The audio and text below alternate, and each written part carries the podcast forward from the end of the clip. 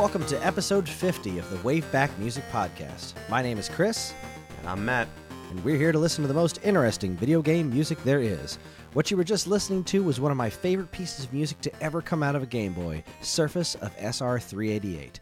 It comes from a game that's maybe a little misunderstood, and one that's had a very interesting path of remakes, including two very different high profile ones from two very different backgrounds. Prepare for some genocide as we dive into and compare the music of Metroid 2 Return of Samus for Game Boy, AM2R for the PC, and Metroid Samus Returns for the Nintendo 3DS. Ah, so real quick before we get started proper, uh, I wanted to cover we we got some fan mail. Yes, people do listen to this podcast. it's not just us. Uh, over on our Facebook page from a gentleman named Gabriel Mara, uh, he sent us a message that says, Hello, Waveback. I've become a huge fan of the show since hearing Chris's appearance on The Whip Around. Uh, I guest starred on a.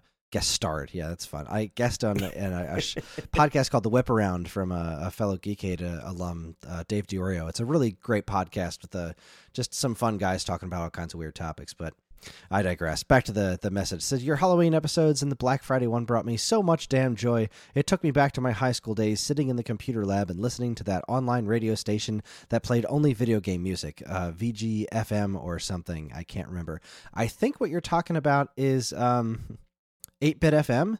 If I remember correctly, I, I used to listen to uh, a, an internet radio station called 8-bit FM, and that's where I heard a lot of really awesome game music and remixes I hadn't heard before. Uh, I don't think they're still around, or if they are, they're not the way they used to work. But that might be what you were talking about. Anyway, a quick request if I can make one. I have yet to listen to your Blaster Master episode, so sorry if you already went into this, but the composer of that game, Naoki Kodaka, also wrote one of my all time favorite video game scores that I think has since faded from any kind of public memory the NES adaptation of Gremlins 2 The New Batch. That entire soundtrack is a destroyer. Attached his link, and he linked uh, to uh, some YouTube videos. I do not think it will disappoint. Keep up the great work, Gabriel Mara of the Slow Readers and Sex and Violence podcasts, which I will check out since um, Absolutely. you were nice enough to. Yeah, Matt and I should should check out your show since you were nice enough to check out ours. Uh, I have since listened to the uh, Gremlins 2 soundtrack, and it, he is not wrong. It is it is a destroyer. It is awesome. It's really cool. Uh, and I even did a little bit more uh, poking around. It turns out that it seems uh, Kodaka also did the completely different Game Boy version of the soundtrack, which has a very different feel, but it's still pretty darn good. So thank you very much for uh, opening my eyes to that. I love Naoki, Naoki Kodaka's work, uh, and I haven't exhausted it because you know I. Yeah, yeah. Just like when Matt surprised me with David Wise's Friday the Thirteenth, I tend to ignore if it's a licensed game I didn't really mess with. I just they just don't stick in my head for some reason as something I should actively check out, and that is uh seems to be a pretty big hole in my uh my library. So thank you very much, Gabriel, for listening, and thank you for writing in. Yeah, man. Really appreciate it. Uh, uh, I'm definitely gonna give his his podcast a listen because, you know, I used to be a slow reader, so you know maybe it'll it'll speak to me. I still am a slow reader, so I hope it does speak to me because I don't want to read it. um, maybe you know what? Maybe we'll even uh we can maybe do an episode about the uh Gremlins 2 soundtrack. I I personally I didn't get a chance to listen to it. Um, but uh, maybe we'll do a Gremlins 2 episode and we can we can let everybody in on this quote unquote destroyer soundtrack. Not a bad idea. I have already added it to my excruciatingly long list of episodes I want to do, Yeah, man. but it is on the list. Uh, and so I feel like we're gonna have some kind of moment when it's gonna be like that Twilight Zone episode with Burgess Meredith, and it's you know the whole world destroys, and here you are, you and I are with our podcasting equipment. We're, we had all the time, and then it breaks, and we're we had all the time, you know. the internet goes away. Yeah. there was time now. we just end up crying into each other's arms or something. All right, so so let's get down to business here. This is probably not going to be a short one, so let's let's let's get to work here. All right, Yeah. this is an episode I've wanted to do for a while now. Uh, actually, right after Metroid: Samus Returns came out last year, but scheduling got in the way. It then seemed like the perfect thing to do for our 50th episode because Matt and I are both humongous Metroid fans. Is that Yes, sir. that that is that is correct? Oh, hands down, one of my favorite uh, franchises. Metroid 2 Return of Samus has some really cool music in it, but a lot of it is actually just ambient noise, and that works great in the game itself, but not so much for an episode of Waveback. So um, I thought it would be cool to do another comparison episode, uh, similar to what we did for like Legend of Zelda or other games where there isn't a ton of music in it to really fill an episode. So um, we're going to be listening to different versions of the same songs from Metroid 2 and its two most prominent remakes, AM2R and Metroid Samus Returns. So, Matt, hit us with some history. Uh, with pleasure. Getting my reading voice on. Metroid 2 Return of Samus was released for the Game Boy in November of 1991 in the United States, January 92 in Japan, and May 1992 in Europe. As the first sequel to the NES Famicom classic Metroid, the game had a lot to live up to. Fortunately, the folks at Nintendo R&D 1 were up to the challenge, and the game they came up with was very impressive, especially for the time. The sprites were large and detailed, the physics were similar to the NES original, and Samus's moveset were greatly expanded with the ability to duck and shoot downward in midair. There were new items like the spider ball and the spazer beam that became series mainstays, and thanks to the Game Boy's monochromatic screen being unable to show a color change when you get the Varia suit, Samus's giant shoulder pads made their first appearance here as well. The limitations of the Game Boy did create a whole new set of issues for the title, such as many locations looking the same and short draw distances thanks to the large sprites. But those problems aside, Metroid 2 still managed to come out as a remarkable Game Boy title that is still very playable today. The game's music was composed by Ryoji, I think I'm saying this right, Ryoji Yoshitomi, who has quite an interesting career under his belt. As a composer, as a composer, yes, as a composer, as a composer. As a composer, he's written music for games like Mario Clash for the Virtual Boy, Wario Land, Super Mario Land 3 for the Game Boy, and was also involved in games like Star Fox Zero and Wii Fit U for the Wii U, and even ARMS for Nintendo Switch. According to VGMPH.com, he was also involved in the Game Boy games Alleyway, Baseball, Golf, and F1 Race, but his exact role in those games is unknown. AM2R, or another Metroid 2 remake, was officially released on August 6, 2016 for Windows PCs. Way back in 2004, Nintendo released a full blown remake of the original Metroid on the Game Boy Advance called Metroid Zero Mission. The game was a huge hit with Metroid fans, and it didn't take long for them to start clamoring for Metroid 2 Return of Samus to get the same treatment. However, that treatment never came. Several homebrew developers started undertaking their own Metroid 2 remakes with varying degrees of quality and completeness, but nobody ever really managed to accomplish what Nintendo did with the Zero Mission. Then a man named, and I apologize in advance if I butcher this, Milton Gawasti, Gausti, sure, operating under the pseudonym Dr. M64, decided to take matters into his own hands. The process took the better part of 10 years to complete, and the help and guidance of several outside sources, but the end result was worth the wait. Metroid fans and critics alike raved about the game upon its release. Nintendo, though, issued a DMCA takedown notice a few days after its release, though, which officially put an end to its existence. The timing of their DMCA has always led me to believe that they not only noticed, but respected Dr. M64's work. They could have stopped the game before it made its way onto the internet if they wanted to. Its impending release was certainly high profile enough that there's no reasonable way for the folks at the Big N that not to have known that it was out there. But they let it go for a couple of days, ensuring that it would stay in existence for the people of the world who knew where to find it. After all, once something hits the internet, it never truly disappears. Anyway, the composer for AM2R was also Dr. M64, which really makes the whole project all the more impressive. Taking cues from the Metroid Prime series, Guasti, I also apologize. uh, made masterpieces out of the out of the Yoshitomi original Game Boy works and deserves every bit of praise leveled at him for it.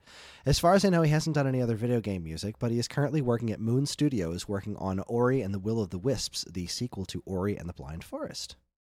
Metroid Samus Returns was released in September 2017 for the Nintendo 3DS, mere months after its official announcement at E3 2017.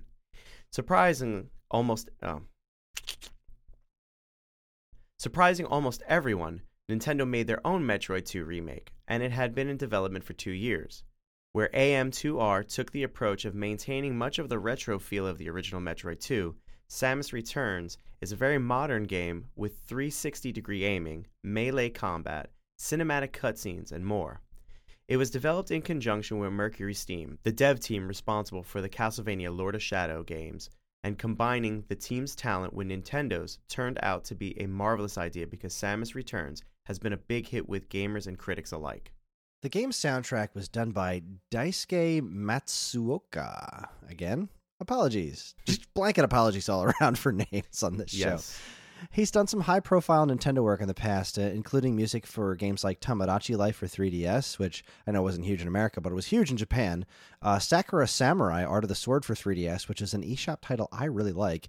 And Donkey Kong Country Returns for the Wii, which, in my opinion, was a very serious undertaking attacking the uh, David Wise soundtrack and remaking it for the Wii. It was, and he did a very admirable job. He also contributed some original arrangements to the latest Super Smash Bros. game. While he has provided some voice work to games like Tenchu Z and Donkey Kong Country Tropical Freeze, he is in fact not the same Daisuke Matsuoka as, as the voice actor by the same name who does uh, anime series like Bleach, Sound of Sky, and more. Hmm. So, Matt, what is your history with these games? Um, well, when the first Metroid was available for Nintendo, I, I loved it. I thought there was something very great about it. Um, but you know, at that age, I didn't quite grasp um, this idea of, uh, you know, exploring and going back and discovering and going back and you know opening new things and stuff like that. My real like like teeth sunk in is is Super Metroid for the SNES. Absolutely, hands down, in my top five, if not top three, like all time games. I thought it was just absolutely a, a brilliant, well put together game. Uh, obviously, I was much older at that point. I got the idea of going back, and then of course it was maybe one of the first titles I think I ever encountered where a hundred percent completion was a thing. So now you know it's precursor to you know achievements and, and trophies for the modern consoles. But there was something about wanting to get a hundred percent that like it made it very um, necessary for me and so I, I devoured that game from start to finish. I loved it. You know, um, spoiler alert: the end sequence where you're escaping, um, you know, with the timer and stuff, and it's just so much fun. Graphics were great.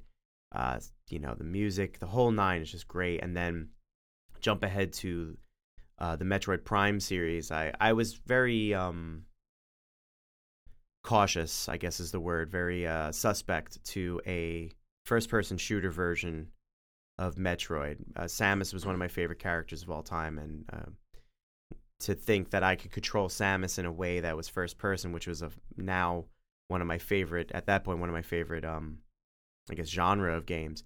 But it was handled so well, and it was just just wonderful. The Wii nunchuck and everything just worked. They they did such a great job of seamlessly integrating it and making it a controllable element, and I just I loved the Metroid Prime series. Uh, unfortunately, other than that, I've never really played um, the ones for the Game Boy Advance and and ultimately 3D uh, the 3DS and and so on and so forth. So, did you play the original Metroid 2 on Game Boy? Uh, no, no, I didn't. I never, wow. I never had an opportunity. I uh, wow. rummaging. Um, funny you should say that though. Rummaging through my old uh, stuff, I I recently decided I wanted to start playing my um Nintendo DS. I have a Nintendo DS Lite, and I don't remember buying it, but apparently I have the Game Boy Advance version of Metroid. Uh, so oh, the NES one. Yeah, the old NES one. So I've um, I've started that undertaking of of attempting to play and and complete it. So maybe I'll have an update in a couple episodes. that particular cartridge is so bizarre to me because that the original Metroid is unlockable in Metroid Fusion. So yeah, right. Like it's okay. just like why do I need a Game Boy Advance cartridge to play something I can already play on my Game Boy Advance? uh, you know, maybe they did it for uh, the DS Lite. I've never looked into it. Um, I was all just it was that nostalgia play with the NES Classics line. I bought it. don't, don't get me wrong. oh yeah, yeah. I didn't need it. I bought it because it looked like the NES game with the box and everything. As I'm a sucker, but uh, so wow, you've you haven't played uh, any of the Metroid. You haven't played any flavor of Metroid Two. That is extremely cool. You Uh, really need to experience this game someday. I'm I'm gonna have to. Uh, I'm gonna have to figure out how uh, I make that happen for myself, with your help, of course. I I will I will help you make this happen. Uh, so my history with this is uh, not entirely dissimilar to yours. I loved the original Metroid. Um, I played it at my friend Steve's house for the first time, and I remember just that original opening sequence, that that title screen. I mean, you can really hear a lot of my history with the original Metroid on our Metroid episode where we did. Um, I think it was me and Vicky. We did a, a comparison between uh, Metroid and its uh, Famicom counterpart, uh, which is a really, really interesting episode to hear the difference between the NES and the Famicom Disk System versions of a lot of these songs. But um, when Metroid 2 came out, I was extremely excited because, uh, you know, I loved Metroid so much and getting more of it and having it be portable uh, was just a, an extraordinarily cool thing to me. Mm-hmm. Um, but even even more so than it being portable, as I really wanted to play it on the Super Game Boy, so I could play it on my TV, uh, Mm. which I, I really enjoyed that too. But I did play it portably on my I believe my Game Boy Pocket was what I had because I was late to the Game Boy game, Mhm. so I got all my Game Boy games relatively late. But I still played this before Super Metroid, so I was. Uh, I- the Super Metroid meant that much more to me because I had experienced this this step in evolution, which is um, really the story of Metroid 2 is one of the most pivotal chapters in the franchise. It's you know this is you you explore SR388 to wipe out the entire species and then you get to the queen and you kill the queen and then you meet the baby Metroid. Like that opening sequence in and Super Metroid that you see where she runs over and runs into the egg, that's literally in you play that. You Mhm. walk over to the egg and it shakes the same way and cracks open, except it's all in Game Boy graphics. And then Sure. little baby Metroid follows you out, and that's where the game ends. It's like you leave SR388 with the baby Metroid in tow, and uh, so that that whole business where she takes the Metroid into uh, the Ceres station to get it uh, analyzed and whatnot. That's all in Super Metroid, but the game ends with you taking off with the baby Metroid in tow, and that was um, that was pretty amazing to me. I I loved that that storyline in that game. I thought it was just I thought it was just really cool because it made me think. It was you know, after you're done uh it, essentially you're just out there committing genocide and then uh you realize well I just killed an entire species. Like I eradicated a species and then this little baby, I don't know how the game communicated it that well. Like you run over there in the Metroid, and I thought it was gonna, I thought it was attacking me because it's just like rolling, like floating all over you, and they're like, it's making these cute little noises. I think it thinks I'm its mommy. that's that's adorable, and uh, it helps you escape. Like it breaks these little walls down for you. It's it's super cool. Um, I was among the people who was just itching for a remake of this game. Like and I followed AM2R's development since its beginning, like not super closely because I don't have a PC. I'm a Mac user, so I wasn't able to play any of the demos they released over the years. But um, my good friend Matt Much lent me a uh, laptop when AM2R was released, and uh, with the copy of the game on it, and I got to play through it. And uh, last year, uh, 2016, I gave it my not not last year at this point, but Mm. in 2016, that I gave that my game of the year. Uh, it was the best game I played in 2016. It is incredible the work that Dr. M64 did in just expanding the story, uh, expanding the world of SR388, giving reason to things like there are all these areas in the Game Boy game that have no, you know, they have no explanation because they're just, you know, they're levels in a Game Boy game. But uh, you know, that was like this one section of the game that has all these pipes. He made it into this water water purification section with all these great puzzles in it. Like it's Mm. it is an astonishing remake. It is just simply astounding. I adore it with with every single breath I have. and of course, I bought Samus Returns on launch day. I freaked out when that was re- when they showed that off at E3. I just lost my mind. Like I can't believe they they made a new 2D Metroid. I can't believe they remade Metroid 2 and it's it's barely Metroid 2 anymore. like it's in really the setting is about the only thing that's similar. It's uh, the setting and the basic story because it is it's completely reimagined. It's it's such a modern game. We me and Dan did an entire episode on how much we love this game. Um and I'm really excited to to listen to this this music comparing the three of them next to each other and especially you having no history with the game is is very interesting to me. Um cuz the tracks that I picked for this um this was this was my pick by the way. I I picked it for our 50th and um the tracks that I picked, obviously, most of them are comparisons, but I did pick a pair of uh, songs that only appear in two of the remakes, and they are both uh, remade versions of songs from Super Metroid. So I think you'll really enjoy that. Uh, I mean, I'm I'm super excited. Um, I, I won't lie. You made uh uh, the remake sound really, really good. And uh, now I'm gonna try and figure out if there's a way that I can um, get my hands on it and play it.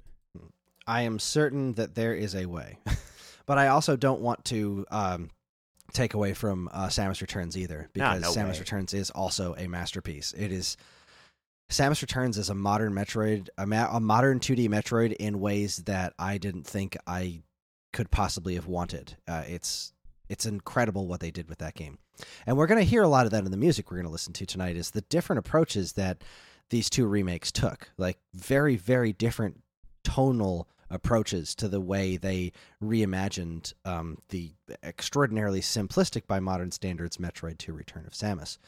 So um, let's get started, shall we? Yes, sir. All right, the first track we're going to listen to tonight is the title screen from Metroid 2 Return of Samus.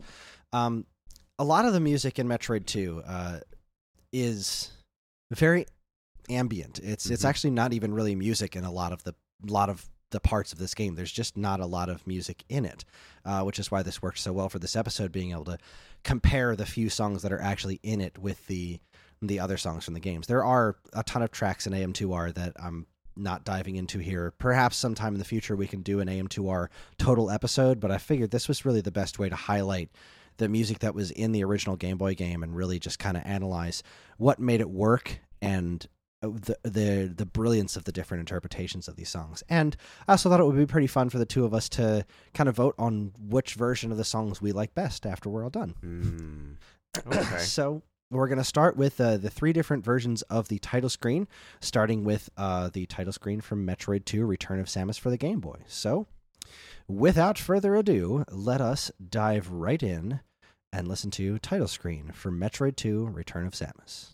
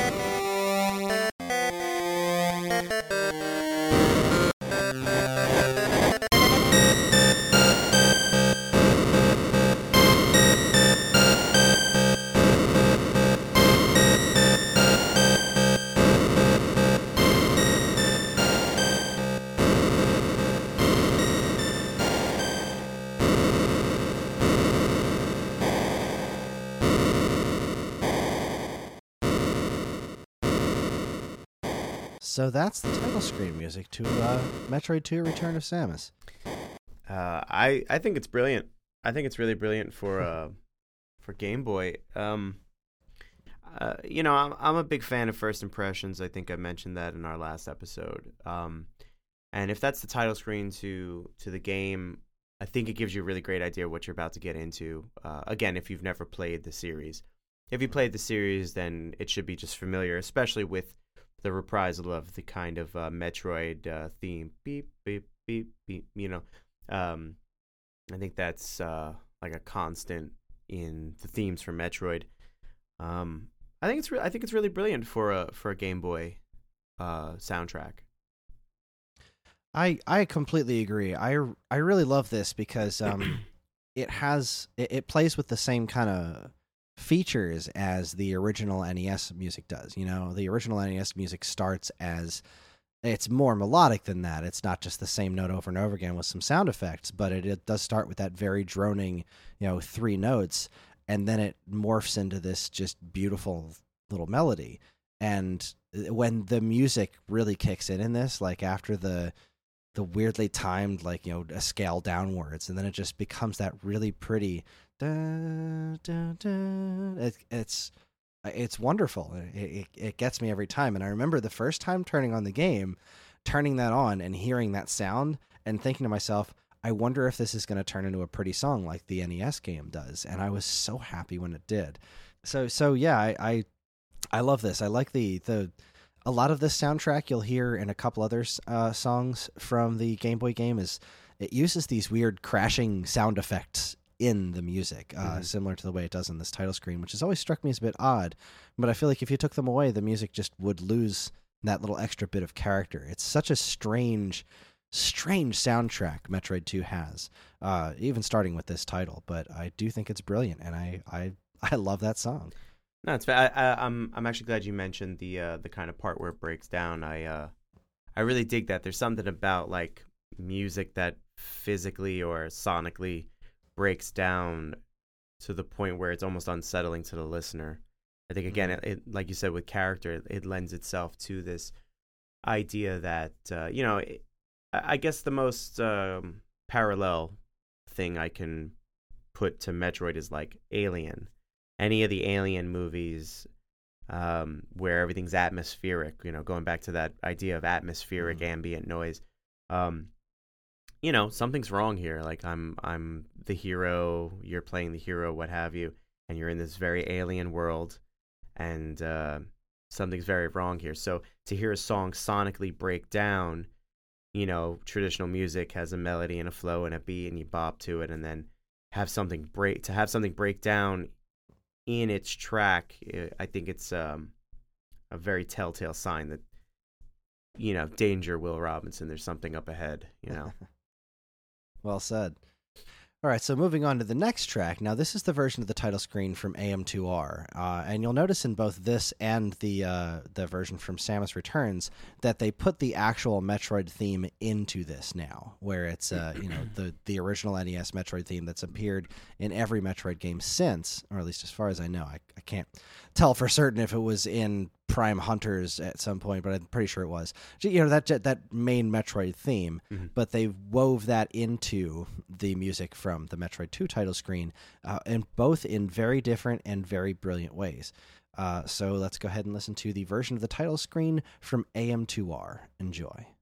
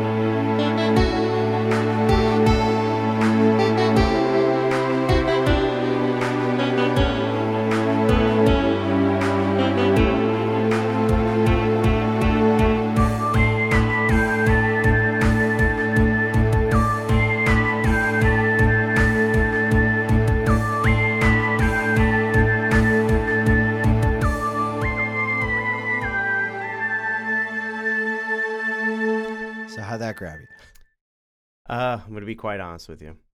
I thought the intro was beautiful. Uh, it it really captivated uh, it captivated my uh, love. Like it, it encapsulated. I'm I'm I can't speak right now.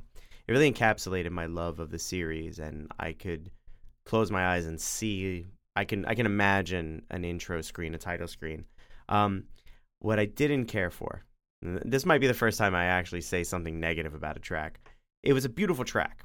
and the whole track overall was beautiful. But I personally didn't care for where it went when it picked up. I thought, as I was talking a moment ago about atmospheric and something's wrong and stuff, I thought it maybe kind of uh, betrayed the idea of uh, you know I'm on a freaky planet. There's you know all kinds of things trying to kill me, atmospheric creepiness. Um, so I don't know. I, I love the track, but in the context of maybe playing the Metroid game, uh, playing the remake, um, I don't know. Maybe I I wouldn't. I'd be like, oh, all right. Uh, I think the one thing to keep in mind with that is the way that it is. I believe it that it loops. Mm-hmm. So you know, once you get through that, it is. You're you're right. It is primarily the pretty stuff, um, which I was actually I, am actually quite fond of. Um, the the sense of dread in the title screen, I guess, and the title screen music wasn't really necessary for me. Um, I, but it's a, it's a, it's a good point that I've never really thought about was having that sense of dread in the the music to kind of set up the rest of the the feeling of the rest of the game. Mhm. But I remember when I first turned it on and I heard it started with the regular Metroid theme and not the Metroid 2 music, I was initially very disappointed. I was Mhm. like, "Oh, they didn't use the oh, they did." and it's so pretty. so really this this song just melts my heart. I, I guess I, I get what you're saying about it. It may not be overall as effective Right. um, for somebody who's not riding that musical nostalgia train that I was, but at the same time, um, I just think it is it is unavoidably gorgeous. I think the, the Oh, instrument absolutely. choices were great. That kind of sort of guitarish sound that they used for the for the main melody, I Mhm. think is just I I think it's brilliant. I really think the instrumentation was just so incredibly smart uh, on this. Yeah, I mean, again, I, I'm not, I'm not saying anything to take away from the track. You're, you're, everything you're saying is, is absolutely accurate. Um, you know, I just, But you're right; it does lose a lot of the dread because there is a lot of. It, it's a much shorter version than the original version because there's a lot of build up Mhm. to that. Um, yeah. which makes me think that you're going to like the next one quite a bit. uh, All right. I will say I'll I'll give you my vote straight off the bat. This next one is my favorite of the three. Okay. Uh, this this this this gets me. Uh, this this this got me really hard when I first played it. Uh, I was I had a similar experience uh, as to the first few seconds of listening to AM2R's intro, and uh, and this was just I think even more effective. So uh, here we go. This is the title theme for Metroid: Samus Returns for Nintendo 3DS.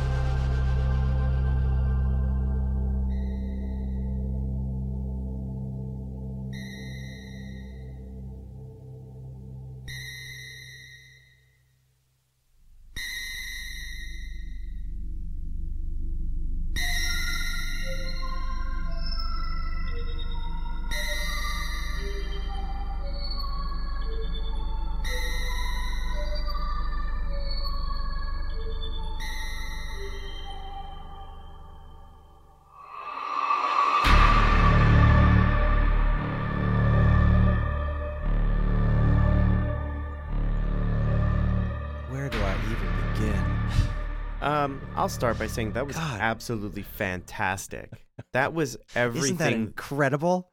that man that was the two previous tracks coming together and having a sonic baby because it, it encapsulated everything that was in both those tracks uh, i went on a little bit about the sonic breakdown uh, you went on about the melodic parts uh, both talked about the atmospheric uh, capabilities and, and approach and it was all in there. Those big fat bass synth like wow perfect. It that gives me uh that gives me like a real sense of like big open vast alien you know planetary landscapes and stuff. It's such a Mhm. beautiful track. Wow. Wow Uh, you are you are not wrong uh, on any of those points. Uh, this this this blew me away. So, like I said, I had that initial same disappointment as an AM2R. Right, I start listening to it, and it's oh, they just kind of forsook the Metroid Two theme to just make the Metroid theme. It sounds great, but uh, and then it just whoosh, just that that hard build up and then cut to the really really light version of that pretty part. mm-hmm. And I was like, oh, oh my goodness. Look, look. Oh my goodness. it's it's so delightful. Um uh, I I just I, I the, then where it goes from there completely whoops my ass. Like Yeah. where it goes from there, like the how intense it comes back with the da da da da da. It comes so hard, and that's a big difference you're going to notice in the these these tracks is the different directions that they went um in these soundtracks is that the AM2R is a much less intense game than Samus Returns. Mm-hmm. Uh, AM2R really nails the solitude, the loneliness uh, of feeling alone on this giant planet and exploring it. It's just you and a bunch of monsters. Whereas everything in Samus Returns is far more aggressive Mm-hmm. and uh, the music really reflects that. There's there's definitely more of a sense of dread involved, um, uh, but to the extent that they go back and actually use the um, what's it the the the actual sound of the Game Boy song in there, they actually used the Game Boy song at the end there. right I, that that that that really got me. Like I wasn't impressed enough by that point. Then they throw the actual original song in there plus they those weird random notes that worked before the build up to the pretty part in the original one they played those over that. It's it is so incredibly brilliant. Uh it's it is easily my favorite of these three. Um three extraordinary tracks but samus returns gets the first point from me. Uh it's just that this is such a great title screen music and there's nothing going on in the title screen it's just you know a title the title of the game. Yeah. It's just the title. They're not going through any like weird shit or anything. It's just here's the title, and uh, it's it's wonderful. It is simply simply wonderful. Oh, Um, uh, uh, absolutely. Um, this one, this one definitely gets my vote. So, so point for, uh, point for this one. Yeah, I guess I should be keeping track of these points Uh, just for just for the heck of it. yeah, yeah. Why not? All right.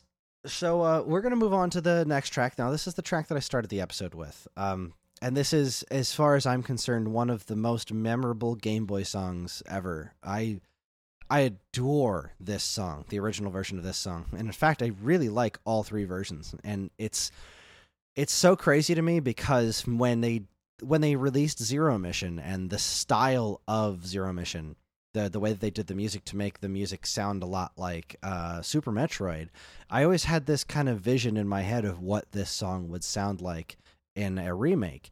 And neither of these ver- neither of the remake versions are anything like I imagined. And they go in s- incredibly different directions even from the original. Like it, none of them strike the same tone as the original song either. Um, so uh, i'm actually really excited for you to hear these tracks. I, I can't wait to hear what, what you think of them uh, this is such a good tune. This is such a good tune. Uh, and so let's listen to it. This is uh, surface of sr388 from metroid 2 return of samus for game boy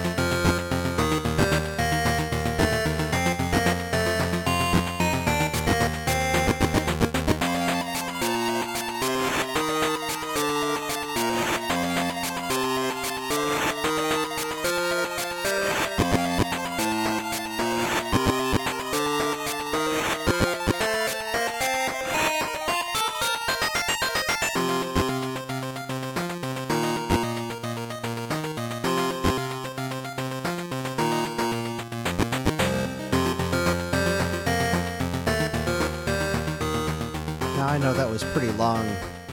That was, I think, like three, at least three loops, and I don't even care. I could listen to that song forever. I could just listen to that song for freaking ever. I just, I mean, the melody itself is is is just it's genius. It's just a wonderful driving music, and it's very. Th- now this is before. Granted, this is this is only the second Metroid game, so you got to remember the the the first music you hear in Metroid in the actual game, the Brinstar caves are. It's a very majestic and you know onward with adventure kind of song. Uh, so this was really not out of place back in in this time. There was still very very much room for lots of major major sounding music like this and uh god i used to go back to the this area of the game as often as i could just so that i could hear the music. Um because it's it's just it's so good. It sounds so good. I love the the instrumentation of it. I really I mean, i've said before i love game boy music. I love it's my favorite sounding chip tunes. There's something so incredibly rich and full about what the game boy sounded like. And this is just one of my favorite favorite Game Boy pieces. It's just wonderful. I, can completely see why. I think it was a really well done track. Um, and you know, you you you you made the joke about how many times it looped, but um, I didn't notice either, and I don't think it got repetitious. I don't think I uh, said to myself like, uh, "All right, it's a, it's a brilliant track." It's um, there's something a little uh, computery about it, like it gives me like a futuristic kind of vibe. And I think that goes with, you know, Samus's high tech suit, the idea that you arrive on a spaceship that's probably got all kinds of gadgets and screens where you can virtually swing your hands and things happen. Um, it gives me those vibes, and I, I, I thought it was a brilliant track too. And uh, you said that was uh, Game Boy, yeah? Yes, original black and white Game Boy. I I can't believe that came off of Game Boy. That's it's such a really well crafted. Not has nothing to do with craftsmanship. It's a very well crafted track. I think um I think I'm starting to notice the brilliance, the the beauty, the warmth of the chip tune off of a Game Boy. It's that's some. It sounds so full, you know. Yes, yeah, absolutely. It's not it's not as chip tuney as some things can be and yeah, I mean, and even if you think back to some earlier uh, Game Boy titles, like even the, the, Hip Tanaka's brilliant Super Mario Land soundtrack is still very. Uh, you know, it, it's it's it's a lot of staccato notes and whatnot, and this is just it, it's it's a it's a lot more complex. It's there's so much depth to it. There's this little you know counter melodies and little bits hanging on in the background. The the the bass notes are very warm sounding. It's mm-hmm. it's just it's a magnificent piece of music. Oh, absolutely. Uh, again, I'm I'm very surprised by the tonal qualities of this track, especially again off of a Game Boy. And speaking of tone, I mean, just a, a, a different meaning of the word tone. The the tone that this gives off is uh, it's it's very driving. It's very onward. It's mm-hmm. very all right. Let's start. You know, let let's do this thing. Let's get to work. Let's eradicate these Metroids and move forward. And um, I, I, thought it was a brilliant way to start the game, and it got me sucked into it straight away. And uh, oh well, it's it's just wonderful. Now these next two, I I'm I don't want to talk too much before, um, I don't want to talk too much before uh, listening to them because I really want you to to hear these for what they are, um, and and kind of just appreciate how incredibly different and brilliant they are uh, in the different directions that they that they went. So um, without uh, further ado, let us move on to the AM2 version of this song, which is called Initial Descent. Um, so, yeah, we'll talk in a minute. Enjoy.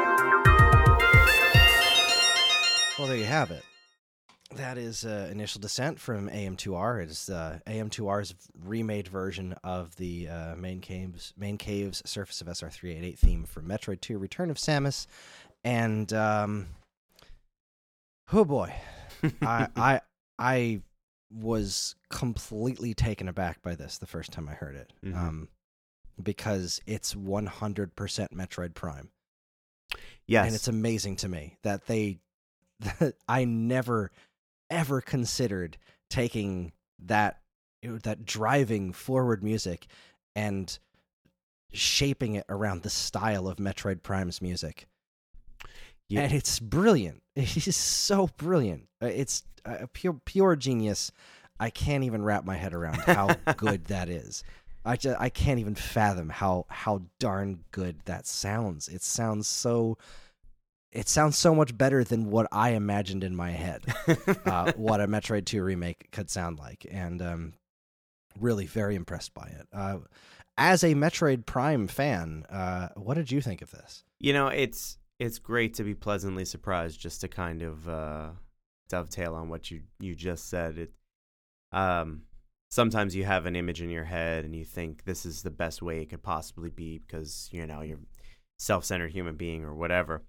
And then someone comes along and they just absolutely floor you with something uh, uh, that you thought couldn't get any better that was in your head and um you know, never having heard the original tracks prior to today, um, I thought it was a very great remake, and I wasn't thinking it, but until you said it.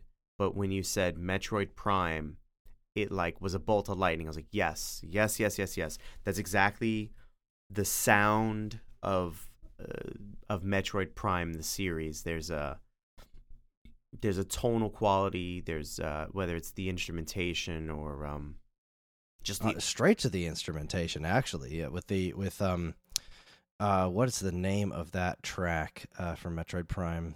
I got to find it. There's it's very very specifically modeled after right down to specific drum beats. mm-hmm, Um the Chozo Ruins. Uh, the Chozo Ruins track mm-hmm. uh, for Metroid Prime. It is very specifically modeled after that, right down to specific drum hits. That that thing that Yes. they did in there is Yeah, straight I out of that, and it, I can't believe how good that works. I can't believe it. uh, I wanted to talk about the percussions in a moment. Yeah, it, it definitely encapsulates that Metroid Prime feel, um, which is which has got to be fantastic to go and have this um, first person shooter version of, of the, the game and then bring it back to the 2D roots and but still maintain a what's the word maybe a, a forward style you know Mhm. looking towards the future but keeping its uh its feet in the past i, I don't maybe i'm not explaining it to the best of my ability but yeah metroid prime definitely shades of metroid prime man.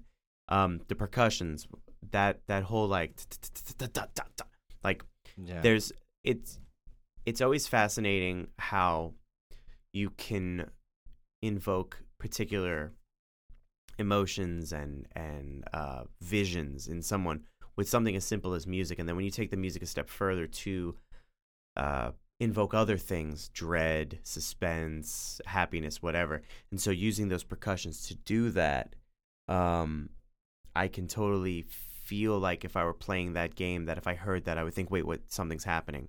You know, we've all been conditioned. Um, I was playing something this morning, and the music changed, and I was like, oh wait, boss battle.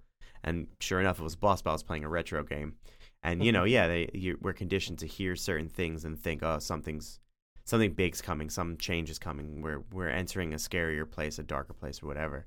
And so, if I heard those percussions in game, I would I would absolutely think, oh oh, something something's about to happen. And so that I think that's great to. I don't want to say cheap scare the audience or the gamer or whatever, but you know, to put a little stuff in, to put a, a few things in there to keep you on your toes is always good. You know, you get a little Yeah. complacent playing some games. Uh, you know, go right, shoot forward, beat game, done. So and what what this does is again with with tone, this really sets the tone for uh, AM2R of being very much capturing that that kind of lonely solitude feel. Like Mhm. when you're playing this, this has a lot more in common with the original Metroid 2 in that, you know, you start off just walking through these caves and they're these very simple monsters with very simple patterns, just, you know, moving back and forth, maybe jumping up and down a little bit.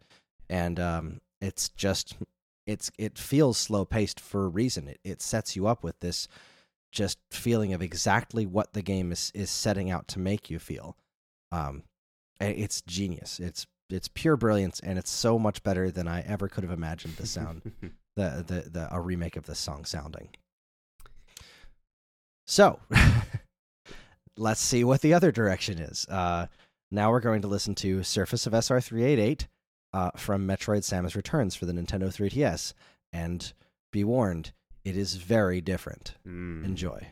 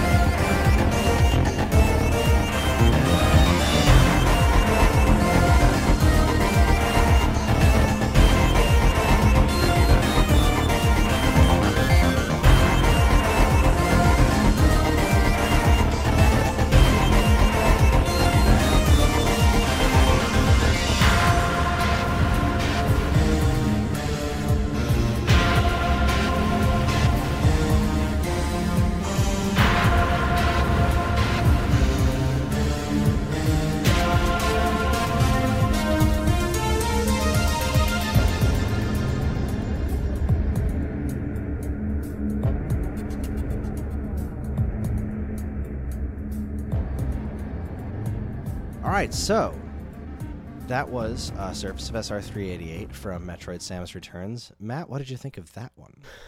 It was uh, quite different. Um, it did go in a different direction, and yet somehow maintained um, kind of the same thematic pulse. I really actually liked it. I thought, uh, I, I think your your lead up to it saying, "Oh, you know, now we're going to see a different direction." I thought, uh, I think I may have had a little sense of dread, like, "Oh, this uh, that didn't sound like a good uh, good intro. Maybe it's gonna stink." but uh, no, it's really good. Actually, I really liked it. Um, you know, deep vibe and groove, and like uh, the synths sat real well inside of it. There's a level of atmosphere to it. Um, am- uh, not ambient so much, but atmosphere. Yeah, atmosphere to give. Um, you know, I could see it play out in the game. Like I can, you know, again, never having really seen many screenshots, I can kind of see uh, a Samus 2D side scrolling passing through you know areas and things. Um, it Well, therein therein lies the, the the bit of this is that unlike the other two games, this is not the music that starts the game. okay. When you travel into the caves in this one, um, you know it's it starts off as against again relatively reserved. The music is very ambient leading up to this. Mhm. Then you get to a point where it's just like, and now the action is happening. Mm. and now you know exactly how action forward and aggressive this game is and this music matches that moment that change amazingly well and i will say that the first time i heard this song in the game i was i was initially very disappointed because like i said before this is one of my favorite pieces of music from all of the game boy's library so i hold this original track in such high regard and this was so far removed from even the general feel of what this song is to me in my head that I was initially turned off by it.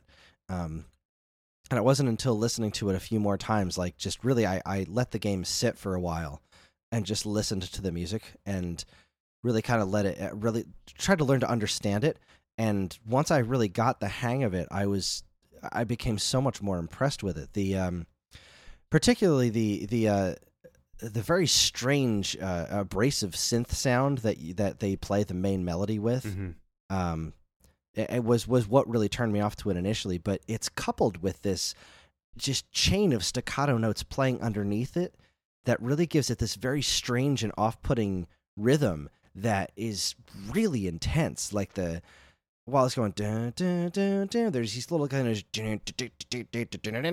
like these little things happening in the background that are really just kind of adding this extra layer of intensity to what's what the melody is playing and it's it's really quite genius and um I, I've grown to really really like this track Mhm. quite a bit it's uh um the the the point for me in this round definitely goes to initial descent from AM2R because I just think taking this song in that direction is one of the most brilliant things I never would have thought of but I don't want to take away and and that's that's tough for me to say because the original one I hold in such high regard but um I just have to give the I have to give the nod to AM2R on this one uh but it, it is a close race Oh man. Um you know, I I'm very torn. I think all three of these tracks were absolutely fantastic. I, they really are there are no losers in this round no, is- not really. there, there- no Um, question But in the interest of scoring, wow, uh, I think I'm gonna go with uh, Surface of SR 388 from Game Boy. I that is a very very respectable choice.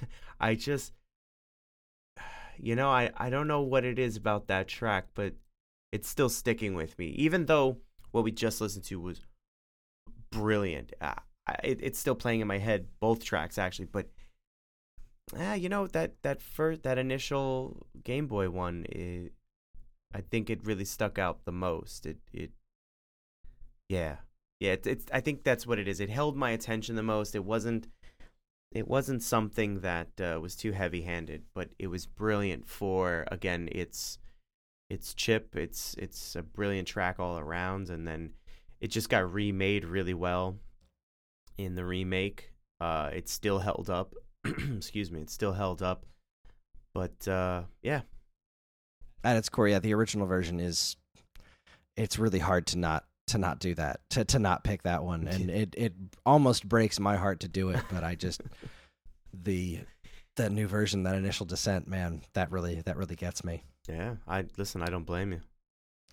All right, so this next one uh, that we'll be doing a comparison on is really one of the only other. There, like I said, there's not a lot of what you would consider actual music in Metroid Two.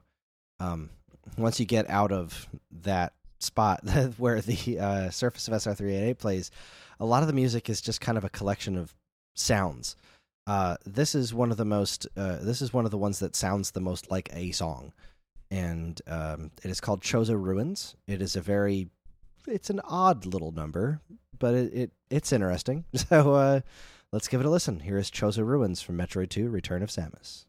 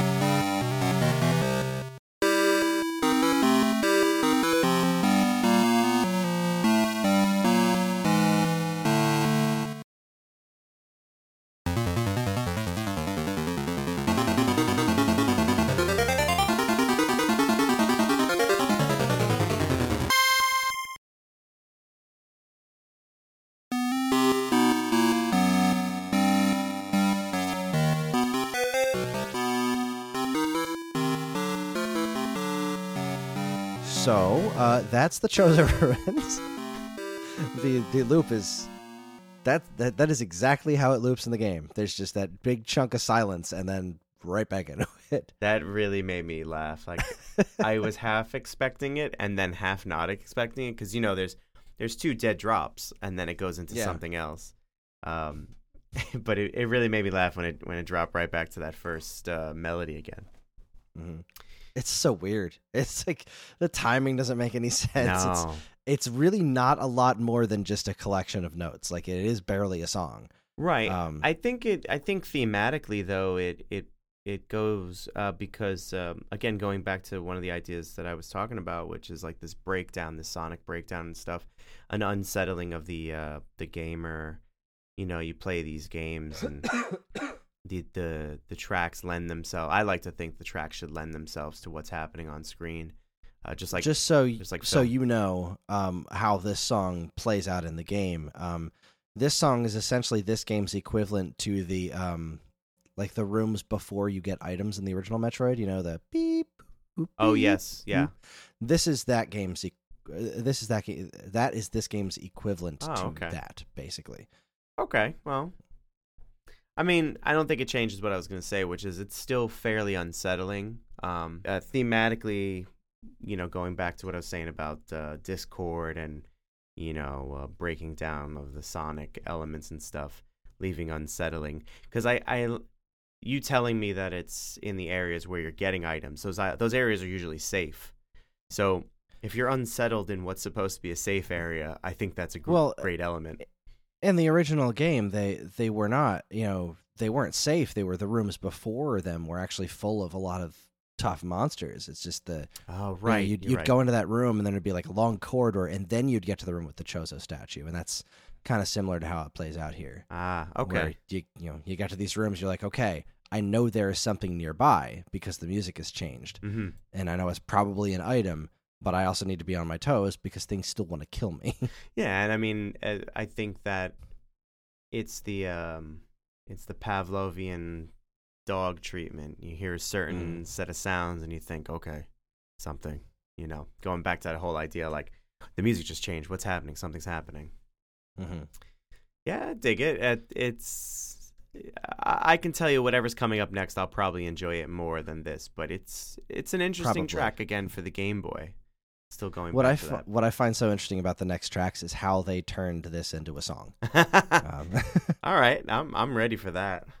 all right, so let's uh, let's hear AM2R's take. This is this is a track called Golden Temple, which is the version of Chozo Ruins from AM2R. Enjoy.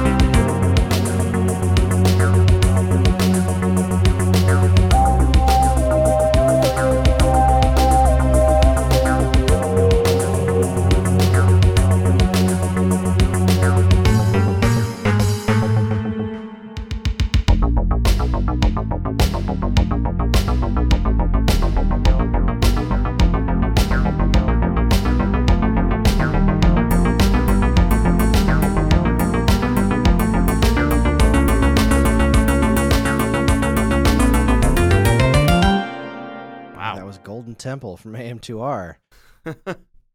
that was Again. definitely uh Yeah. I, I, don't, I almost don't even know what to say that i mean that was impressive that was really impressive there was a lot That's it. there's a lot i liked about that uh, honestly um they did a I, again percussion wise it uh, just great to start off with like just the snare and it almost feels um uh misplaced like it's just a snare and then it kicks over and the the whole kit comes in you get the full kick and stuff I, you're right it's it's very interesting that they turned the game boy version into an actual song like a full melodic you know song i think they did a good job of it I think they did a great job. And again, it's it's very Metroid Prime. I feel specifically Metroid Prime Two on this one. I get a lot of Hmm. those very specific feelings with the you know the theremin and stuff like that. It's yeah just just well done. Another tip of the hat to Doctor M64 for that really really cool track. Yeah, I mean, uh, just a side note, he's he's really killing it with some of these songs, man. Like, friggin' great job, dude. Just really great job. Absolutely. Completely agree. Okay, uh, so now we're going to listen to the uh, the ancient Chozo Ruins version two from um, uh, Metroid: Samus Returns. This was the this was the closest approximation to this song because there was a couple of different flavors of this. Um, some more ambient than the others. I think this was the most, I guess, complete song sounding version uh, that I found hmm on the soundtrack. So um, uh, it it is also pretty darn interesting. So let's give it a listen. Enjoy.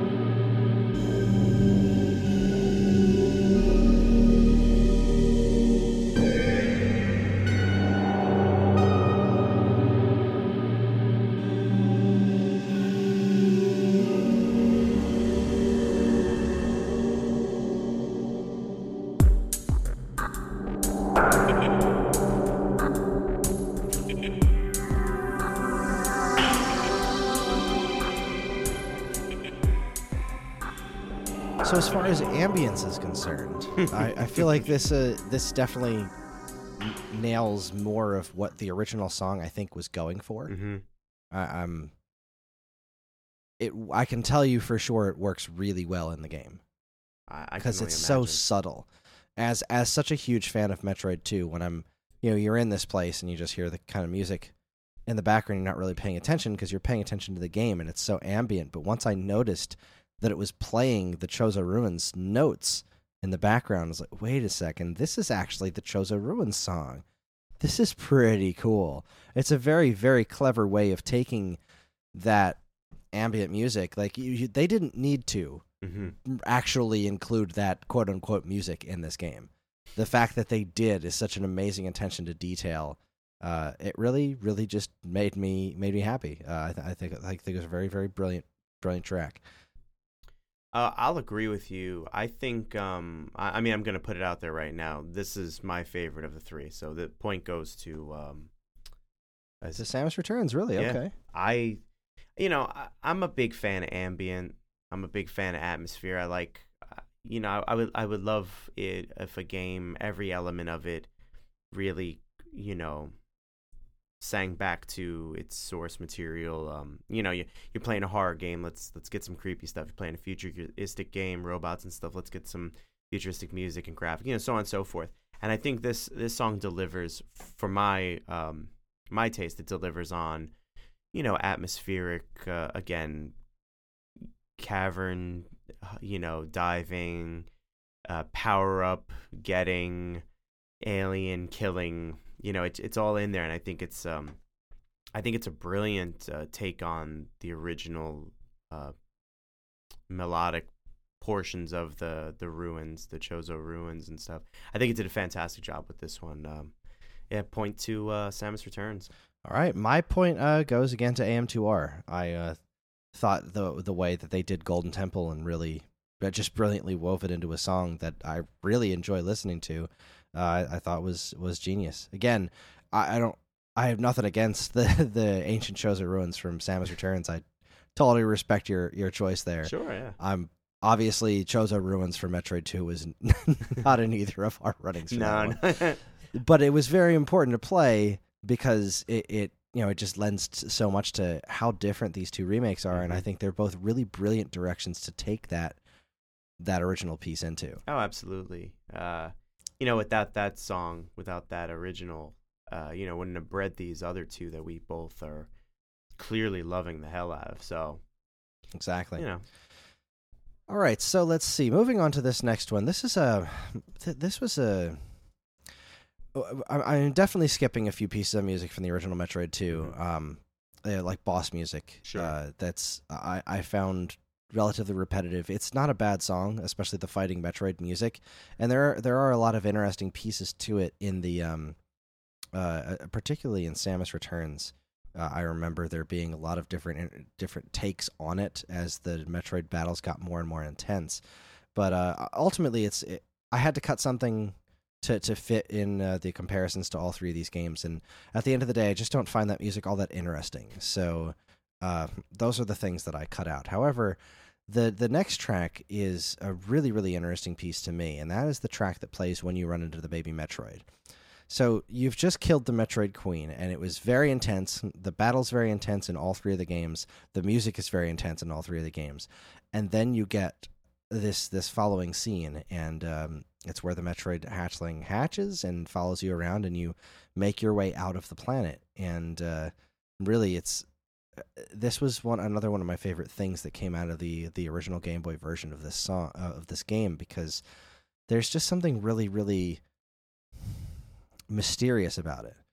Because uh, like like I said the first time I played this there was it it, it seemed like a threat you know? Holy Sure. crap there's one more metroid uh, but it's only a baby. Like do I kill this thing? And it turns out that it, it, it's it's it's actually it's connected to you immediately. Mhm. And it's a it's a beautiful little piece and uh, the different takes that they've done on it here are very interesting as well are the the different takes on the ending to the game. So uh, let's go ahead and listen to the baby metroid for metroid 2 return of samus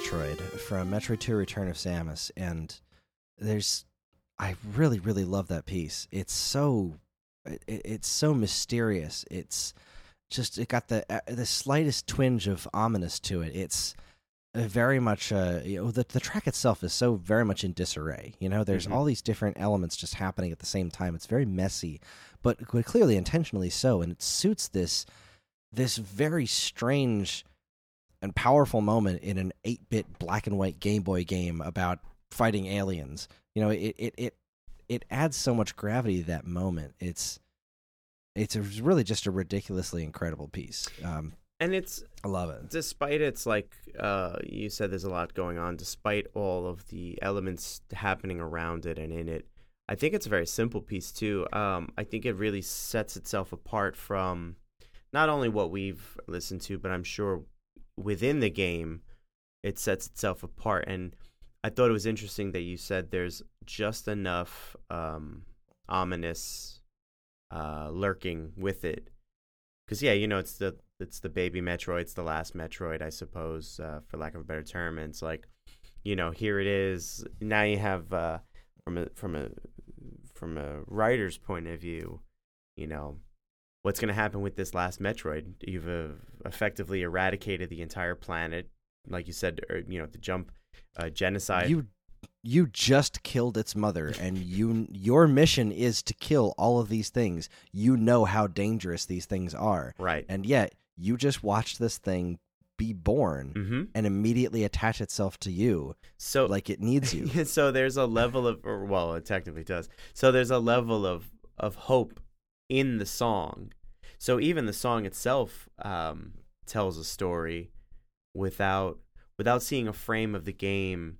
you it invokes a particular set of emotions and then now you couple it with imagery and it's it's part of the storytelling too it's it's really it's it's quite a clever little piece not it's very deceptive i think if i you could sleep on it and I don't think you should. Like, don't don't sleep on this track. no, it's it's it's really I, I love how it starts with that different instrumentation Mhm. and then gradually turns into I I guess t- slightly more intense but still very calm music. It's uh, right. genius. Well, all right. So now we have uh, these these two other different takes on it. Now, um, God, I don't even remember this part of AM2R to be perfectly honest with you. Um, because I I remember the the final boss fight against um the Metroid Queen is incredible in AM2R. Uh, in the original game, it's a single screen, and you're there, and you just fight the Metroid Queen, and you just blast it with missiles until it's dead, basically.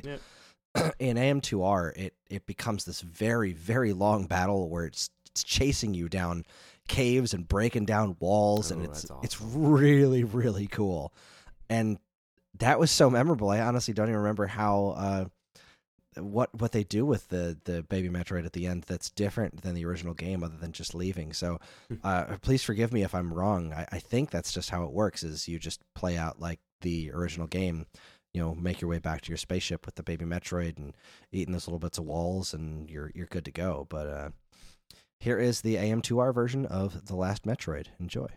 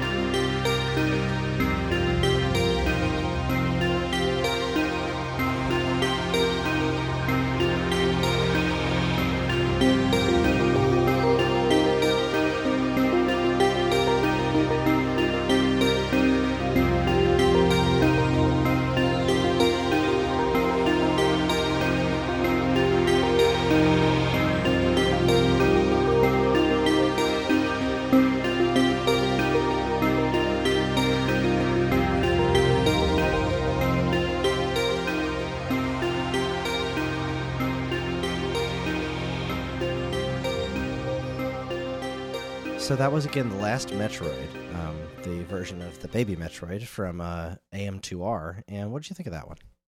I thought it was actually very beautiful. Um, like as as a as a musical track, uh, Sans video game. I thought it was a very beautiful composition. Um, it definitely um, pointed back to the original uh, track, the Baby Metroid, um, and then just kind of opened it up, uh, for lack of a better term, just the instrumentation, um, the size of the track, like the depth, the the reverb to it, just gave it this, Mm-hmm. um, just this beautiful feel, and and it it just made it feel very big and uh, kind of important. Uh, if this is something that comes right after defeating the final boss, I think it's the perfect like cool down music. You just you know Mhm. the way you explained it that you're busting through walls and this thing's chasing you. Can I can only imagine how um tense or anxious you could be playing that, and then you get this big climactic uh, ending. You kill it, you kill the Metroid, and then the last Metroid, the baby Metroid, comes along, and you have this cool down period where, oh, oh man, I just got past it. And this music very, uh, it aids in that. It brings your, it, it soothes your nerves and stuff. I think it's a, a very beautiful track. Actually, I'd, I'd be willing to listen to this for you know a good four or five minutes. Yeah, no, I, I, I completely agree, and we just did. Yeah. So, well, I should say four or five minutes more then. yeah, I, I, I agree. I really liked uh, this this take on this uh, on this music. It is a lot cleaner than the uh, the original version. It's it's a lot more concise. And uh, I did just look up a YouTube video, and that is essentially just the way it plays out. Is a slightly longer uh, take on what happens in the original game. hmm What is fun about that though is that while you're doing that, and uh, you know the little Metroid is eating through those little walls and stuff, um, the baby Metroid is making the sound effects from the the you know the Super Nintendo game that the baby Metroid makes, Oh, uh, which is really a really really nice nice uh, attention to detail there. So. Okay, uh, let's move on to the uh, Samus Returns version of this track, um, which is now this is this is a bit different um, because what's cool about the ending to Samus Returns is that so in these games you fight the the you know the big Queen Metroid and then you get the little baby Metroid and you you take this little path that basically leads you back to the other side of this giant wall in the beginning of the game and then you land back at the very beginning of the game where your ship is parked Mhm. and then you leave. In Samus Returns, you can actually kind of skip that and just go take the Metroid with you on an adventure. Just go through the entire game with the Metroid hanging out with you. And there's those little kinds of walls that the baby Metroid can eat all throughout the game. So if you want 100% the game, you got to go back to all these old places and just bring the Metroid with you and they'll eat up eat up some walls and it's it's wonderful. It's really really cool. just me and I my was Metroid. very very pleased. I was very pleased with the way they they handled the ending of this. They also threw in a a surprise boss battle at the very end. Like Ah, after you beat the queen, right before you get to your ship, it ain't over. nice. I like that. I, I won't spoil that for anyone who wants to play the game, um, but I heartily recommend it because that boss battle was awesome. Nice. So here is Metroid Hatchling from Samus Returns.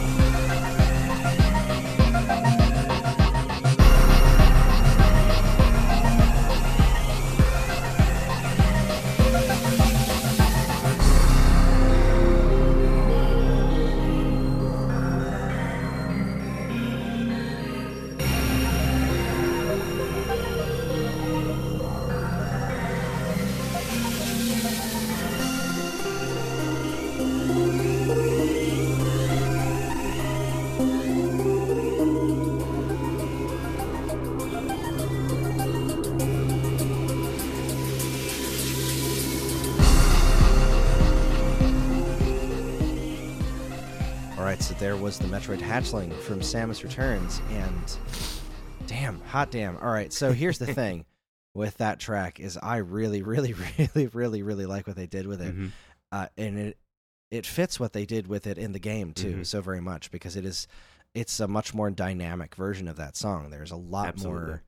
Yeah, it, it's just kind of its range is is far broader, and it's because it's such a longer sequence. And God, it just it's just making me want to replay Samus Returns again so much because I'm remembering so much about that boss fight where the the baby Metroid actually fights alongside you. Mm. So like you'll be y what this game has is these great little cinematic flares where you can um do a uh the, the game a lot of the game's combat revolves around this uh, counterattack move Mhm. which is uh, kind of a point of contention among some Metroid fans is that you, you don't really get to play this as a traditional Metroid game so much until closer to the end because your regular blasts won't really kill enemies Mm. easily. Like it takes a lot of hits to kill enemies with your regular blast unless you do this counter move.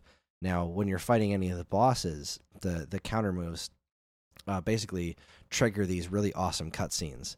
And in this battle against this uh this final battle out of nowhere, there are these great cutscenes where the boss will pretty much have you at its mercy and then all of a sudden the baby metroid just latch onto their face real quick and it's just a baby it's not doing a ton of damage Mhm. but it's just you know she swats at the Metroid and stuff. Like it comes and saves you, and you go and save it. Like it looks like the Metroid is gonna get stepped on. You jump in and save it at the last minute. It's so intense.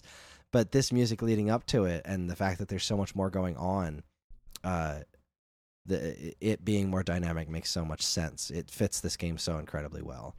Um, I, I love it. I, I I it. think I thought uh, uh, I'll lead. I'll just lead off by saying point point to this this um, uh, Samus Returns as an absolutely point for Samus Return. yeah, stunning track, man. There's there's a, like you said, there's a lot of dynamic to it.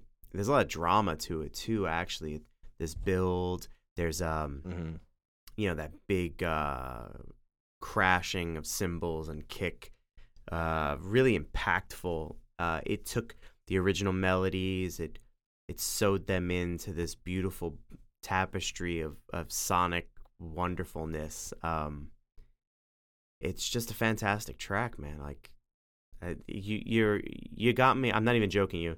While we're listening to these tracks i'm on like amazon looking up you know how much I'm gonna have to lay out to get this game and the, the portable to play it on and stuff. And I'm thinking like, all right, if I set aside this, I, you know, I'm I'm so like ready to play this, so ready to play this. Yeah, and and and well, you should be if you're uh, any Metroid fan that hasn't tried this yet. Really, you you got you gotta. This game is really really well done. Yeah. Uh, it is it is extraordinary from beginning to end. At, at least, Uh, at least from my point of view, the Sonic element of this game is just fantastic. It it truly and it truly truly is. Uh, believe it or not, my point's gonna go to the original version. Um, Ah, it's it is so simple and so effective and it might be nostalgia it might be my my nostalgia goggles on but there's just something there's something so unsettling about that original version there's just something so genius about it if I'm that um, if I'm being completely honest, it was going to be a toss up between the original Game Boy and uh, the Samus, but I think because I, I don't blame you, It- right? If it's nostalgia goggles or if it's just that strong a track that it stands on its own, sans nostalgia goggles. I mean, mhm. yeah, I, I I really really love that original track but and I love all three of these things of course. Um, they're they're just they're just brilliant. All right, so these these next two tracks that we're going to listen to, um, are, we're kind of stepping away from the the straight comparison here because these next two tracks are uh, songs that only appear in these games. Um, we're going to be listening to uh, Hydro Station from AM2R and Lower Brinstar from uh, Metroid Samus Returns. Um, uh, Hydro Station is a I don't even want to spoil it for you because I know you know I know you know this song Uh huh. um, and it is a remake of a song from Super Metroid, Ooh. and uh, it was relatively. It's my favorite song from Super Metroid, and uh, it was a it was a very it was a very surprising take on it, and uh, it, again, it really fits in with that style of what AM2R did with the soundtrack, really Metroid Prime-izing the the Metroid music, the, the the more traditional classic Metroid music, and I thought this was a particularly brilliant one. So, uh, let's go ahead and jump right in Yep. to Hydro Station from AM2R. Enjoy. I know you will.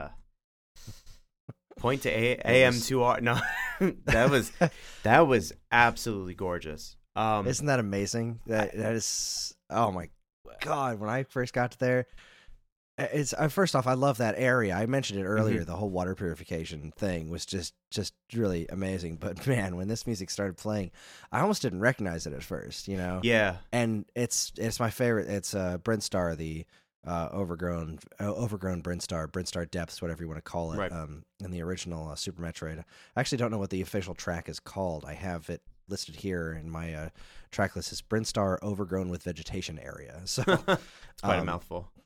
it is quite a mouthful, but it is. It's the part where you you you know you go down and there's the uh the, the just the green everywhere Mhm. and uh, uh the original version of this song is incredible and boy adding the Metroid Prime sensibilities to this oh my god oh my god it's just so cool Yeah. it's unbelievable What I mean, again, like eh, I can mirror exactly what you said. The original track is just great, but then you kick it up a notch with, uh yeah, with the Prime stuff, man. Like it really just it takes on a whole other. It, it just it just steps up to a whole other thing. It's just that's such a good track, and like every time something comes in, I was I kept saying like, wow, oh that's great, oh my god, like how does this track get better? It just got better, and it just keeps doing that. And even when it drops off, and it goes back to just those light synths, I feel like uh, I feel an emotional attachment to it. I feel like I was taken somewhere and it's brought Mhm. down, and I'm like, oh man, and then it comes back in again, and it's just like, oh man, this track is so good. You know, you just, it's just a great track, and and just that you know the the base of it being that theremin sound that Mhm. is so very Metroid Prime yeah, um it, it- it- doing that in in that instrument was just it's a stroke of genius and it's it's such a wonderful wonderful remake of an already amazing song uh, and, and taking it in such a different direction just really all the, all the kudos humanly possible to be given you to get that all of them. you get every single every last one of them That's fantastic.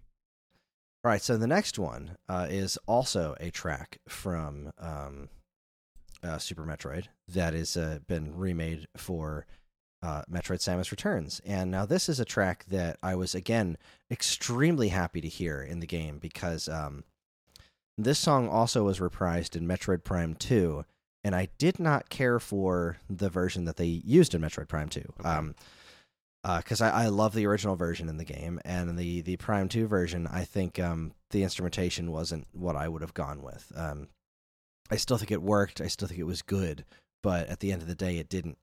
It it it, it paled in comparison to the original. Uh, this does not suffer that same issue. So. Uh, uh, this one is less of a i- i- less of a secret because it's called Lower Brinstar, but uh, which is I think pretty similar to what it is called in the original game. But uh, I'll let you discover it for yourself as to exactly which song that is if you don't know it off the top of your head. So here is Lower Brinstar from Metroid Samus Returns.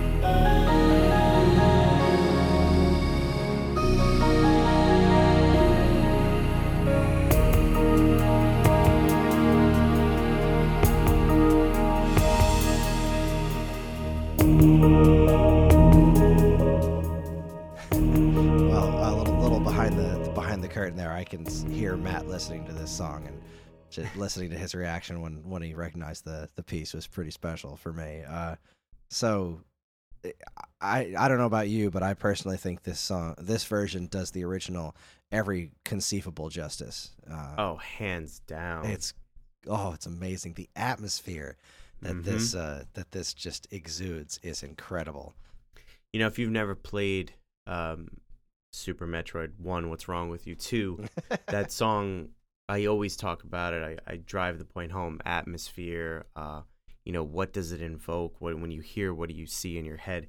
That song invokes every bit of Metroid. Uh, for me, I hear that song and I'm I'm instantaneously thinking about very particular areas because, of course, the song's attached to a very particular area. But it also brings me to other parts of the game because it's just that strong of a song. I think it's such a majestic piece of music, especially what they've done to it. Mm-hmm. That what we just listened to, um, I give all the points to. uh, it's it's such a it's such a beautifully redone track. Like I feel like when they uncover artifacts and mummies and things, and they use those very delicate little brushes to make sure every grain of salt is out and any possible pollutant will never get in. I feel like they used those to make this track. it, it it feels like they took such care in in reproducing it and then just expanding on it that much more. I I'll probably listen to that track three or four times before I I go to bed tonight. I would not blame you. Now in in Prime 2, uh, if I remember correctly, they used this in the Torvus Bog and uh, it was a very underwater section. And mm. uh, what what they did with it that I didn't care for was the um the kind of flute sound in this they replaced with the um the theremin sound, which mm. I, I think mm. just kind of I don't know it, it, cheapened the, it, it cheapened the whole thing for me. It really made it it, it took so much away from it, and mm-hmm. um, uh, the the gravity of this this particular track is is remarkable. And even thinking back to the this the Super Nintendo version, it's which is again it's it's a freaking masterpiece in and of itself. This Absolutely. reimagining of that, um, you know, more uh, dropping the uh, the signature uh, choir sound of the, the the Super Nintendo. You know those those uh, the, those choir hits that they did in that game so often, dropping those and kind of making that stuff more subtle and really mm-hmm. just cleaning up the instruments and just uh, everything very high quality. It's so so so good, so good. Uh, yeah, no, absolutely can't can't say enough about it. Honestly, really can't. Um, but we're gonna have to because uh, yes. we we must move on. Um, yes. So we are now going to move on to our last three tracks, um, and that we're we're back to the comparisons, and this is the ending, uh, the ending credits of Metroid Two. Um, oh boy, I I love this this initial song like with all of my heart and soul um, because I, I don't know if it's just because it is an extraordinarily well written piece, which I think that it is, but it holds so much joy to me because I remember the feeling of finally beating Metroid 2. It's it's an mm. obtuse game like the original Metroid. It's harder to map out than the original Metroid because I remember doing Metroid on graph paper. Um, this this has a lot more twists and turns. Um, so it's mm. harder. It's not just it's not all just this is a straight line and this is a straight line. It's it's harder to kind of figure that out uh, in Metroid Two, and um, this game's tough. It's easy to get lost in. It's a long, long adventure, and when I finally got to the end of it, man, this music is awesome. This music is so awesome. and again, you're going to hear, uh, you know, I didn't, I forgot to mention it in a few of the, the previous tracks, particularly the the regular uh, Surface of SR388. Uh, you're going to hear more of those like kind of explody sound effects and stuff woven in as part of the song, uh, and I think it just works incredibly well here. So, here's the original version from the Game Boy Metroid 2: Return of Samus. Ending. Enjoy.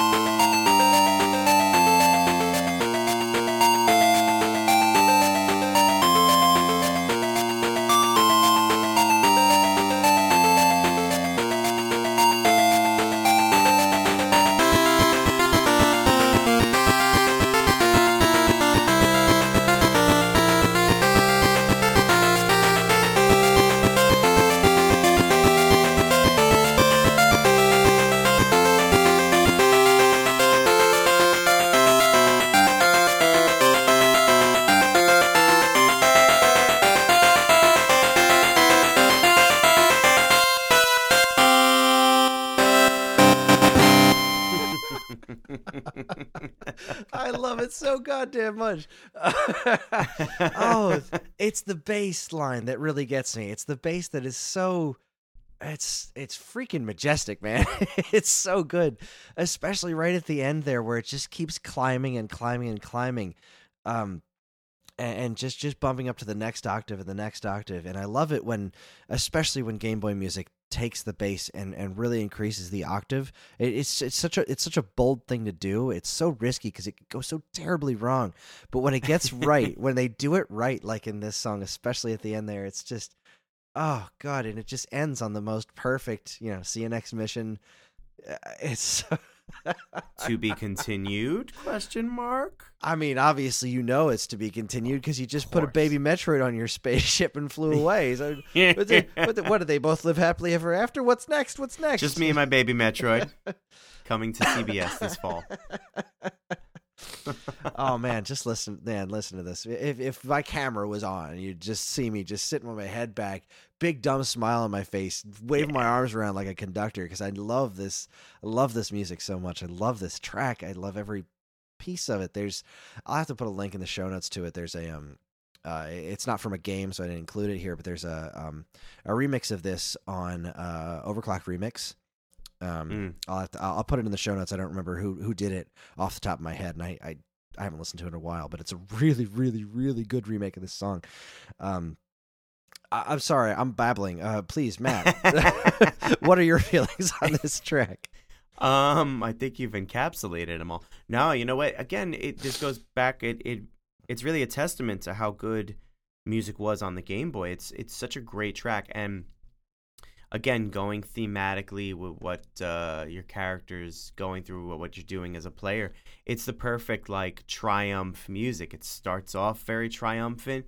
It it stays very vigilant. Like, yeah, man, we did it, and it's gonna be awesome. And then, you, just like you said, it it finishes on a high note, very much like we'll see you next time, and it's it's like perfect for that. It's perfect ending credits music. It doesn't really get much better than that. well, well said. Um, I had. I I don't know. I don't know what had else a moment to say there, about it. Uh, while you were talking, I looked up the the OC remix one that I was talking about. It's a, it's called Metroid Two: Anthem of a Metroid Hunter. Uh, and it's by Big Giant Circles, and I just listened to about four seconds of it. I was like, "Oh my god, I forgot how good this was." it's super right, cool so because you- it actually starts with the um the the Baby Metroid music, and then Oh, okay. segues into the ending music. That's that's So if you're genius. listening to this episode, stop here, check the show notes, listen yeah, to that. Head over to come OC back. Remix. uh, give give this one a listen and come Yeah. back. Uh, well, I'm, I'm glad you enjoyed that. Uh, Oh, it's fantastic. because it's uh it's another one of my favorite pieces. it's just hands down another one of my favorite pieces. Sure. Uh, so now let's see what the other guys did with it, um, because this is that is a very unique piece of music. Um, Yes. for the rest of Metroid, um, much like the original Metroid, it is a very happy piece of music uh, Mhm. just like the original Metroid's ending. So um, it's it's odd. It you know it kind of sticks out a little bit because of that, and uh, it, it's cool to hear what the other guys did with it. So let's move on to credits from AM2R.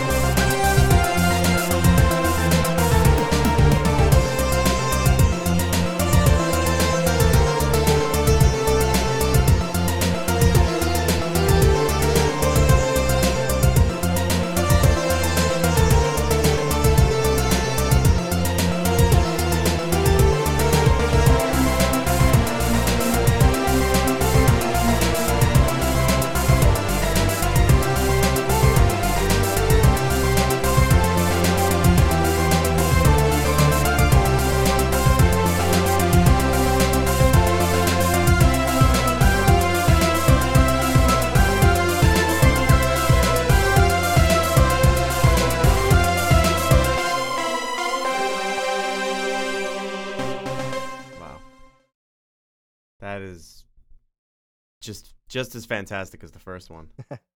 it's pretty darn cool. Uh, my my only gripe with this one is uh, I, I feel like this was the this was really the only track in the entire game of AM2R, and again, I do not want to take the slightest bit of credit away from um, uh, Dr. M64 for the stunning masterpiece that is AM2R, but I feel like this one was the only track that I could really hear this game's lack of budget in. Um, Mm. because that synthesized trumpet noise it, it just it sounds like a synthesized trumpet to me and the Right. composition is around it is is all great it's arranged as well as can be but you can tell that uh, this is this is a result of the tools that were available and uh, I- i feel like this doesn't quite work as well as it could um, Hmm. there are also some some weird uh, choices that he made with the bass line and considering I, I think they all work. Don't get me wrong, I, they really do. Um, but just considering how much I love the exact bass line of the original one and the way all those notes kind of meld together, uh, th- I found uh, bits of this one a bit off-putting to me. But um, Okay. I did still, I do, again, I still really enjoy it. We're talking about uh, c- comparing two things that I genuinely enjoy, but uh, to my money, this one, this one was definitely a, a bit of a flawed track. Okay. I mean, uh, I I see. I definitely see what you're saying. Um, I don't know. eh, Maybe maybe I need another side by side listen. Um, I found it was very much like the original. So maybe that's a testament to what you're saying to um, budgetary con- restraints of uh, AM. Uh, but uh, I don't know. It was it was good. It again, it serves its purpose. You just beat the game. Let's have a big triumphant ending. It has the same feel, the same um, uh, vibration, if you will. I thought it was good. Um, I'll uh, I'll reserve all my co- my my choice till I hear this last one. All right, cool. Well, then here we go. Uh, our last track of the night. Here is staff credits from Metroid Samus Returns.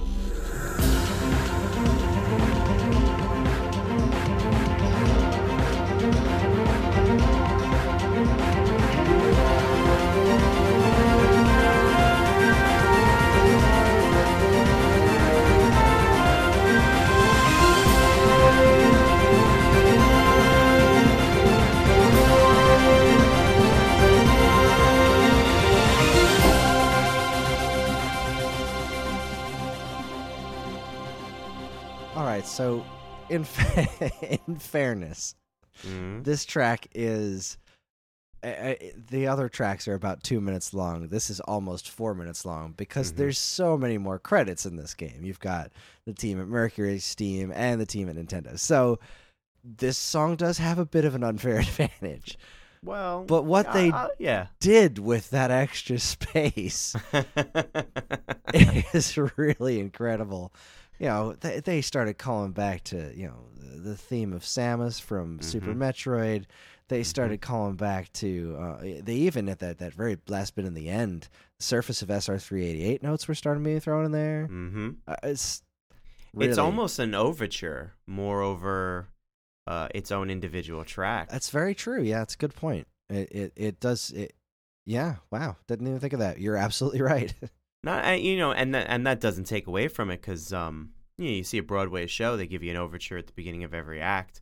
Um, I, it's a fantastic track, and yeah, you're right. It's it's a little unfair in that it gets an extra minute or so, but you're right. What they've done with it is fantastic. All the callbacks to some of the more prominent themes and melodies. Um, well done. It's again, I, I stick with overture, and I I think it was very well done. But um, it's funny in listening to all three of them. I thought that, and and this may be getting a little uh, off topic, but I thought it had a bit of a, a Legend of Zelda quality to it in that Hmm. it's this epic, triumphant, uh, kind of almost fanfare esque uh, portion to it that is uh, very jo- uh, jovial, jubial, jubilee esque, uh, rather Jubilant. jubilant. That's thank you. English isn't my first language. Um, you know, celebratory uh, passages, and and you know, this last one was there's no shortage of that either, and they they brought that melody in, and it, it's great. I will say this: uh, Samus Returns. You almost had me. You almost had my point especially when it dropped off and it went back to the original Samus um, theme. You, I was so close to giving you the point, but I will say the original Game Boy gets my vote. wow. Yeah, Mine too. there it is, man. And you know what it is? It's the Hit me. way it ends. Uh, for Yes. me, it's the, yes, the way it ties up in the original one. None of the remakes nailed the way it ties up No. quite as well as the original one does. It's it's concise, it's to the point, but it is so majestic. It is so fantastic that climb in the bass notes, and just really just ends on such a wonderful, wonderful note there. Um, yeah, my point goes to uh, Metroid Two as well. So uh, the final tally is yes. Metroid 2 at 4, Okay. AM2R at 2, and Oh. Samus Returns at 4. So um, huh. we have a, a, a two way tie there. And uh, honestly, if I could have given a point to those two uh, uh, uh, unique songs, I would have given my point to AM2R. Uh, on the Hydro Station one, nothing against Yes. that Lower Brinstar one, but shit, man, that Hydro that Hydro Station was something else. Nah, you know what? I'll, I'll agree with you. I the Hydro Station track is And if we're both giving our point to that, then that ties everything up. Four points once for each again. version. Look at that. man. And that's- ah, well. That's a wonderful thing. That's a Nah, because hey, that's really what this th- this really breaks down to is that we're we're talking about three different games that essentially at their core have these same songs in them and Mhm. each one of them does something differently right. Uh, Yeah. it's really really incredible. I mean, and especially considering that AM2R was essentially a one man game. I know there were other people involved uh, overall, but at the end of the day, Milton Guasti, I, I again apologize if I'm butchering your name. At the end of the day, this was Milton's thing. It was ten years worth of work on his part, and the fact that he- made something that is on par with an actual Nintendo product Yeah. from and the polished department and everything, it feels like an a legit Metroid game. That is just an, an astonishing feat, and the fact that Mercury Steam, after making the let's let's say somewhat subpar, uh, is still decent, but somewhat subpar 2D Castlevania game on 3DS, The Lords of Shadow, Mirror of Fate, um, having them team up with uh, Nintendo to make a Metroid game could have been uh, quite could have been slightly disastrous. You know, the last Metroid game that Sakamoto worked on was uh, Other M for Wii, which Mhm. was partnered with Team Ninja, and that did not go extraordinarily well. Uh, Yeah. this did. this, No, uh, yeah. Much to its credit, this did. Yeah. yeah. I mean, uh, Metroid Two is such a strange story of a uh, of a video game. You know, I mean, it's it's a it's a Nintendo game that came out in America first. Um, unlike uh, the other, you know, uh, Kid Icarus, which is kind of like Metroid's cousin, its sequel didn't come out in Japan at all.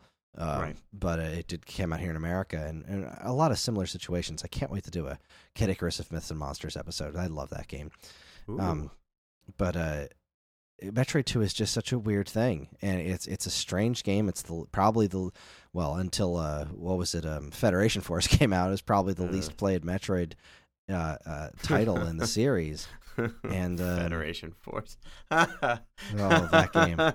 Yeah. I haven't even, I Oh. haven't even played that game yet, and that's that's Ah. saying something. I haven't even sniffed it. Uh, it's the only Metroid game I don't own, but uh, Uh, That's probably a good So- reason for that. so there you have it. Um, that is the that is the music of Metroid Two: Return of Samus. Like I said, there were a couple of tracks that we left out, but I think in Mhm. oh, uh, those are definitely tracks that you should seek out. They're you know you can find them on YouTube and other various places on the internet. I I, I definitely rec- recommend seeking them out. I also recommend playing the original game. Um, and and really all three versions of this. Uh, much like Zero Mission, um, Samus Returns and to an extent AM2R uh, kind of negate the original game um, just as far as like they're just so much better as games than the originals. Um, that being said there is still there is still value in playing the original Metroid 2 um, just because it is still so unique. The the remakes are so different from the original that there's a certain uniqueness to it and uh, it's it, I, I do think it's worth seeking out.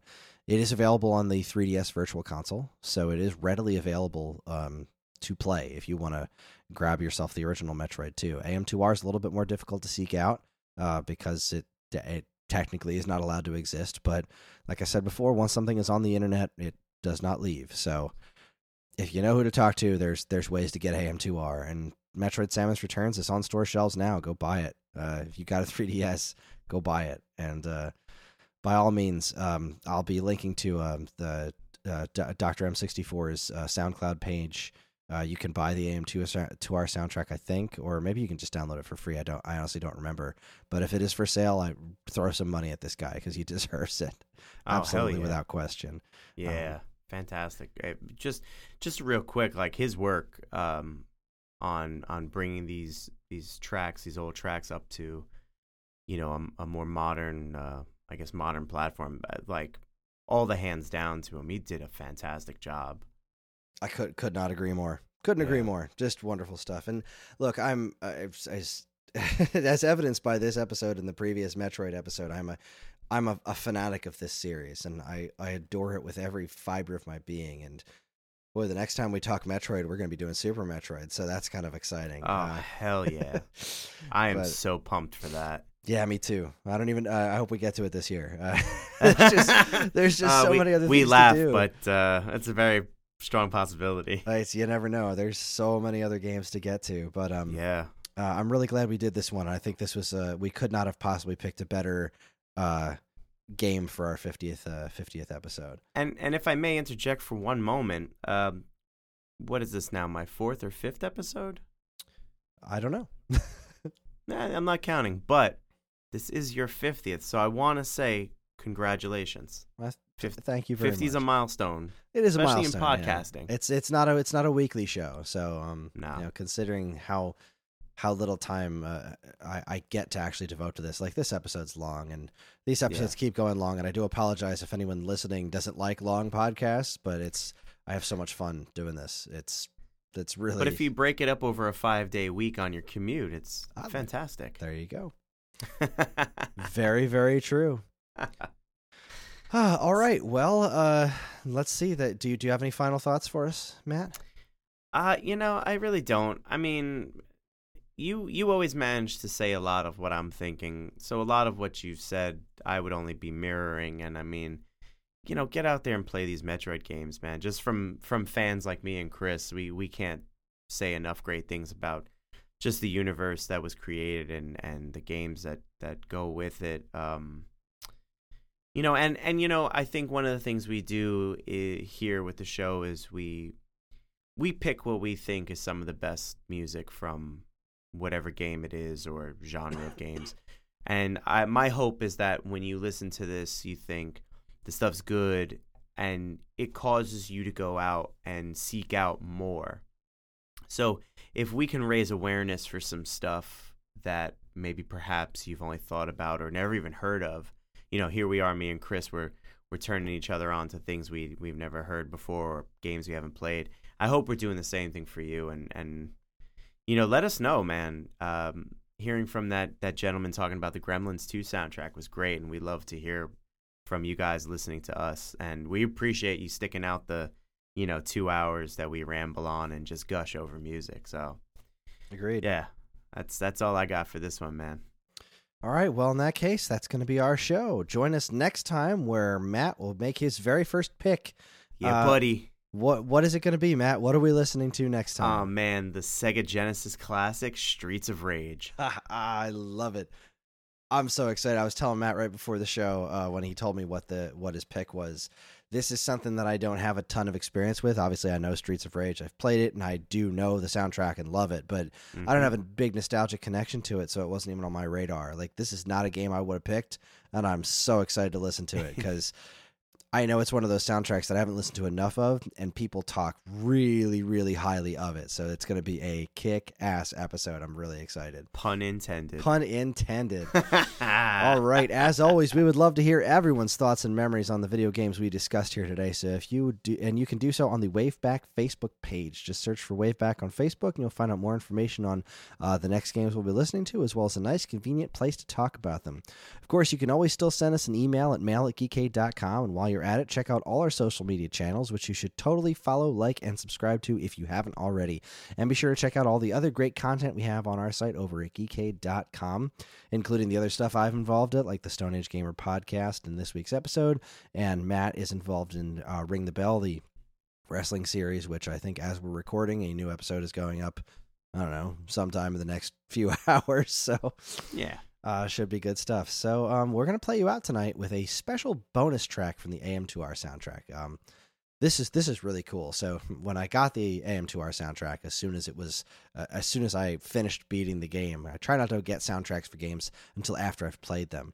Uh, so as soon as I finished beating it, I went right over to to try and download whatever version of the soundtrack was still available to me to get. And um, at the end of it, there's some, a track called Bonus Track SR388. Um, and it is just a beautiful piano arrangement of various songs from the Metroid 2 soundtrack. Uh, it's done by somebody named Torbjorn Brandrud. Brandrud. There. Apologies. Yeah. That Uh, was tough. I couldn't find much information on him. Uh, I went to his, uh, I think, SoundCloud page, and it was just this track. So um, I got nothing on who this guy is uh, or anything, um, but it is a gorgeous piece, and I can think of no better way to send you on your way. So uh, we're going to leave you with that. Thank you very much for listening, and on behalf of Matt and myself, good night.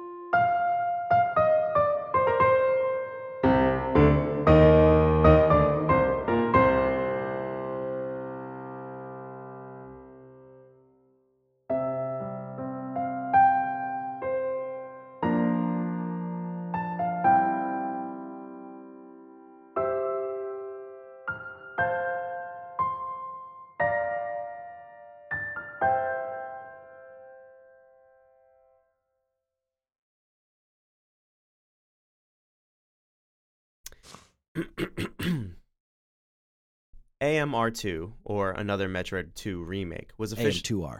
Oh crap! AM2R. oh, it's gonna be a long night. Another Metroid Remake 2. Yes. AMR2 or another Metroid. I know.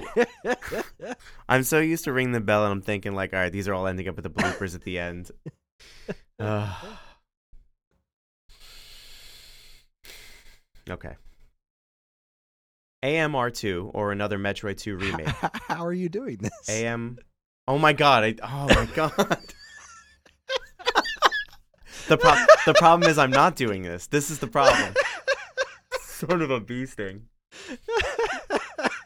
All right. now now we got a case of the giggles. All right.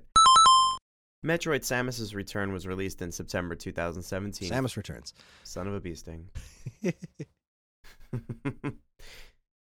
Metroid Samus Returns was released in September 2016 for the Nintendo 3DS. 2017. S- Oh my god. Oh my fucking god. How do I read books? Maybe I should become a slow reader again. All right. This is terrible. this is hilarious. I know it's so bad it's good. All right. I love it. Metroid Samus Returns was released in September of 2016 for the Nintendo 3DS. Did I do it again? I f- did it again. oh my god. There wasn't this much reading in the specials. This is not what I signed up for.